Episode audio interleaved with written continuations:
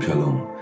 Mă bucur să fim din nou împreună la studiul nostru în Cartea Maleahi. Suntem în capitolul 1 și voi citi de la versetul 6.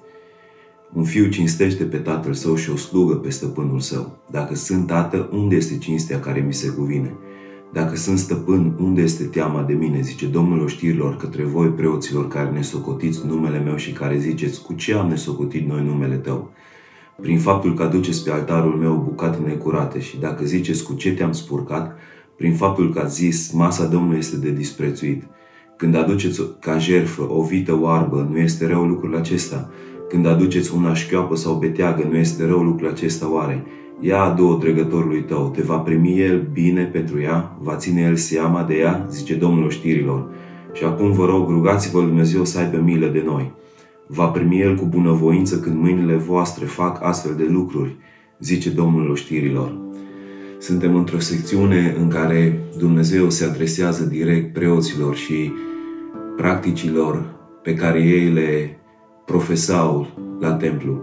Începuseră încetul cu încetul să facă un business pe seama lucrării pe care ei o făceau la templu și câtă vreme ei puteau să-și ia partea lor și să aibă câștiguri din lucrarea pe care o făceau, nu erau interesați așa de mult de cum arăta jerfa înaintea lui Dumnezeu. Și asta cu toate că era scris clar în Levitic 22, dacă vă uitați împreună cu mine, versetul 22 din Levitic 22 spune să n-aduceți nici una care să fie oarbă, slută sau ciuntită, care să aibă bube, râie sau pecingine, din acestea sunt adus pe altar ca jertfă mistuită de foc înaintea Domnului. Oamenii aceștia încep, încep să trateze ceva sfânt într-un mod ușuratic, într-un mod uh, ieftin. Și asta este un lucru care îl supără clar pe Dumnezeu. Și pot să văd în viața de zi cu zi chiar legat de mine și legat de cei din jurul meu, cum încetul cu încetul începem să coborâm standardele lui Dumnezeu la standardele noastre și începem să măsurăm gravitatea păcatelor noastre nu în funcție de puritatea și sfințenia lui Dumnezeu, ci în funcție de cât de grav, cât de mult am bagiocorit, cât de mult l-am rănit pe cel de lângă noi sau cât de mult se știe despre ceea ce am făcut. Nici de cum nu măsurăm lucrurile astea în funcție de cât de grav este în ochii lui Dumnezeu, cât de mult dezonorează acest lucru pe Dumnezeu. Și încetul cu încetul, templu devenise o peșteră de tâlhari, un loc în care oamenii mai degrabă își ascundeau păcatele și mizerile decât să fie un loc al eliberării și al curățirii divine. Și lucrul ăsta pornea de la preoți, de la cei care trebuiau să țină standardele lui Dumnezeu sus. Și mi este clar că acest lucru s-a întâmplat și în contextul în care erau influențați puternic de națiunile din prejurul lor, al căror zei nu erau interesați de cum arată jertfa atâta vreme cât ei aduceau o jertfă. Zeii uh, țărilor din jurul Israel erau îmbunați prin diferite jerfe, dar zeii nu erau interesați așa de mult de cât, adu- cât arată jertfa sau cum arată jertfa, câtă vreme um, aceasta era adusă. Însă, în Israel, înaintea Dumnezeului nostru, jertfa pe care o ducem înaintea Lui Dumnezeu este o expresie a inimii noastre, a respectului nostru, a cinstei pe care noi o dăm înaintea Lui Dumnezeu. De aceea să fim foarte atenți fiecare la ce fel de jertfă aducem înaintea Lui Dumnezeu, pentru că jertfa noastră este o expresie a relației uh, pe care noi avem înaintea Lui. Ea reflectă ce este în inima noastră și cum îl vedem de fapt pe Dumnezeu și felul în care noi îl tratăm pe El. Este multă cultură religioasă și astăzi în biserică, însă așa de puțină relație autentică trăită după standardele lui Dumnezeu.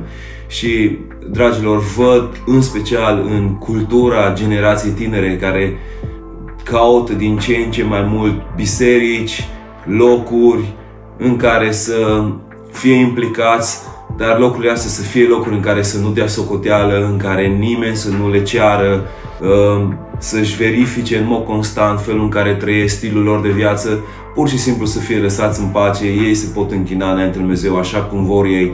Tinerii caută din ce în ce mai mult locuri ale confortului, ale complacerii, mai mult în păcat. În timp ce biserica se confruntă cu un spirit al religiozității și lucrurile astea nu sunt bune înainte lui Dumnezeu, suntem chemați să trăim autentic, suntem chemați să trăim aproape de Dumnezeu, suntem chemați să-L cinstim prin fiecare lucru pe care îl facem și Dumnezeu le spune foarte clar când aduceți lucrurile acestea înaintea mea, lucrurile astea nici măcar nu sunt primite și ofensează, pângăresc numele meu cel sfânt. Și este foarte interesant că de la versetul 6 până la versetul 14, la sfârșitul capitolului, cel puțin de 8 ore apare acest nume al lui Dumnezeu, Domnul oștirilor. Vom dezvolta în zilele următoare de ce se adresează în felul acesta poporului Israel ca și Domnul oștirilor, apărând de 8 ori în acest text, este foarte clar că ceva este important legat de felul în care Dumnezeu se uh, descoperă înaintea lor, ca și Dumnezeu al oștirilor. Și apoi el le spune în versetul 9 și acum vă rog, rugați-vă Dumnezeu să aibă milă de noi. Vă va primi El cu bună voință când mâinile voastre fac astfel de lucruri? Zice Domnul știrilor, este o întrebare retorică la care fiecare dintre ei știau că răspunsul este nu. Nu poți fi primit oricum, nu poți fi primit în termenii tăi, ci Dumnezeu te primește doar în termenii Lui și ne aducem aminte de Cain și Abel, care au adus fiecare dintre ei o jertfă înainte Dumnezeu, dar Dumnezeu nu a primit jertfa amândorora, ci Dumnezeu a primit doar jertfa care a fost adusă după standardul lui Dumnezeu. De aceea, înainte să te închini, înainte să-i aduci o jertfă lui Dumnezeu, înainte să-i aduci un dar lui Dumnezeu, indiferent despre ce este vorba, că este vorba de finanțele tale, că este vorba de a face bine cuiva, stai și gândește-te bine ce fel de jertfă aduci înaintea lui, cum este jertfa ta și vreau să știi că este foarte clar, indiferent cât de mult aduci, indiferent cât de calitativă este jertfa pe care tu o aduci înaintea lui Dumnezeu, inima ta întotdeauna este atașată la jertfă. Ai grijă ca inima ta să fie curată. Ai grijă ca inima ta să fie sfântă înaintea lui Dumnezeu. Și asta este gândul cu care aș vrea să vă las. Dumnezeu este vrednic să aducem ce are mai bun, ce avem mai bun. Dumnezeu este un Dumnezeu măreț, Dumnezeu este un Dumnezeu care conduce întreaga istoria, El este Domnul oștirilor, El este Dumnezeu înălțat mai presus de orice nume, Dumnezeu înălțat în ceruri, deasupra oricărei domnii, stăpâniri, Dumnezeu este Dumnezeu care este vrednic să-L tratăm cu maximă, cu maximă precauție și să fim atenți atunci când ne înfățișăm înaintea Lui. De aceea, Aba mă rog pentru frații mei, surorile mele, Dă-ne această înțelepciune divină să nu coborâm standardele tale la standardele noastre. Fă ca nu cumva să facem din templu inimii noastre o peșteră de tâlhar, Doamne Dumnezeu nostru, să ne ascundem păcătoșenia sub um, învățătura Harului Tău când Tu ne chem să fim curați și sfinți în omul ontric. Mă rog pentru fiecare dintre noi astăzi să avem o zi în care reflectăm la chemarea de a fi plăcuți înainte ochilor tăi. Fă ca fiecare dintre noi să trăim, Doamne, nu în mod obișnuit, ci tratând cu sfințenie viața pe care Tu ne-ai dat-o. Mă rog să binecuvintez poporul Tău, poporul Tău să te cinstească, să te onoreze și să-ți înalțe numele.